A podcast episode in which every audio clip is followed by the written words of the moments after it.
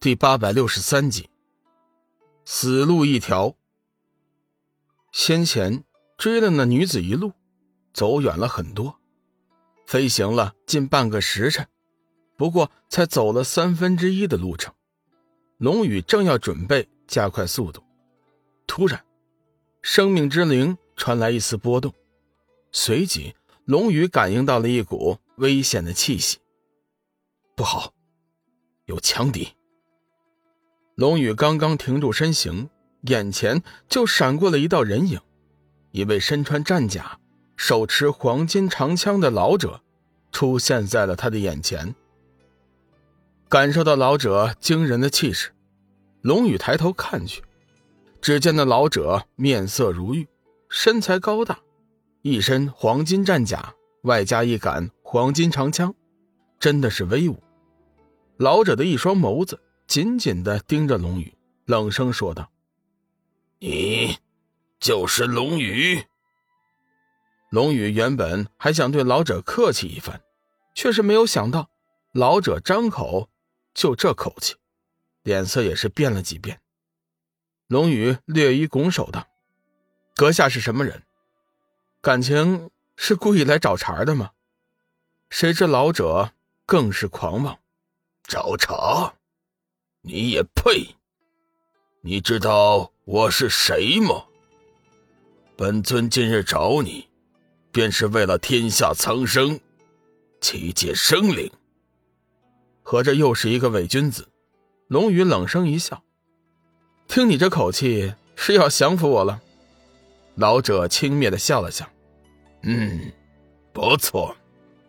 本尊今日要替天行道，灭了你这不知死活的魔头。”龙宇心头一动，突然猜测到了来人的身份：“你是上清尊神哪一位呀？”明白了来人的身份之后，龙宇周身顿时释放出了一股强烈的气息。老者微微一怔，随即笑道：“你倒是有些门道。不过本尊就是上清尊神，你这魔头既然知道我的大名，还不乖乖伏法，难道真要等我动手吗？”龙宇可不是吓大的，别说他现在的修为比上清尊神低了不少，就算是你比他差个10倍、100倍，龙宇也不会屈服。这些年下来，什么样的大风大浪龙宇没有经历过。毫不夸张地说，龙宇的一生走到现在，完全是在战斗中走过来的。如今的他已经养成了一副天不怕地不怕的性格，管你是什么狗屁的上清尊神呢。上清老头，看来界神说的没错，你们这些家伙根本就是一群伪君子，假小人。你以为你的名头很大吗？随便说句话就想叫我束手就擒？要比名头，小爷我并不比你差。建皇宫尊主，7界最帅，哪个不比你的名头亮？要我说你还是乖乖投降吧，免得被小爷我灭了。打从天机子开始，龙宇就特别反感这种道貌岸然的伪君子。无知狂徒！上清尊神高高在上，在7界有着超然的地位，就算是帝君见了，也是不得不躬身行礼，何曾受到这种不敬啊？古魔，本尊念你修行不易，原本还想将你自行解决，重新轮回做人，却是没有想到你是如此的不识趣。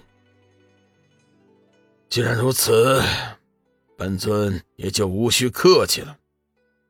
上清尊神眼睛一瞪，周身金光大盛，做事就要动手。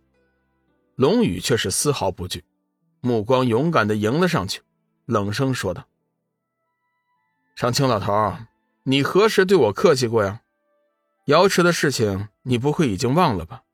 说实话，我见过的小人多了，但是你们这样卑鄙的小人，我还是头一次见。找死！瑶池偷袭龙宇，确有其事。上清见龙宇挑破了这件事情，心中有些不舒服，冷喝一声，身形晃动间就已经接近了龙宇。龙宇神色一凛，祭出了斩日，缓缓握紧。这个时候，上清尊神已经以惊人之速掠空而至，金芒乍现，携凌厉无比的杀机直取向龙宇。龙宇蓦然侧身，一剑击出，径直迎向了怒视而至的金芒。那一剑仿若有神奇的力量，吸扯了周围极大的空间的光线与气息。龙宇的身躯在朗朗乾坤之下，竟被一团阴影所笼罩，而斩日所携的气劲更是似已凝聚成形，有了实质。好厉害的剑道！上清尊神脸色大变，心中对龙宇提高了几分警惕。龙宇的剑芒和上清尊神的金芒悍然相接，摄人心魄的金芒在惊人的闷响中骤然消失了顷刻，得到重现之时，已经失去了洞穿一切的凌厉气势。强烈的冲击波以席卷一切的气势向两人涌了过来。上清尊神斜飘出了数丈之外，方才凝住身形站定。龙宇这时候也是稳住了身形，他看着上清尊神不屑说道：“你也不过如此吗？”上清尊神声音低沉地说道：“龙宇，你少狂妄，别忘记了，我可是尊神，神是这个宇宙最高一级的存在，是无敌的。今天你只有死路一条。”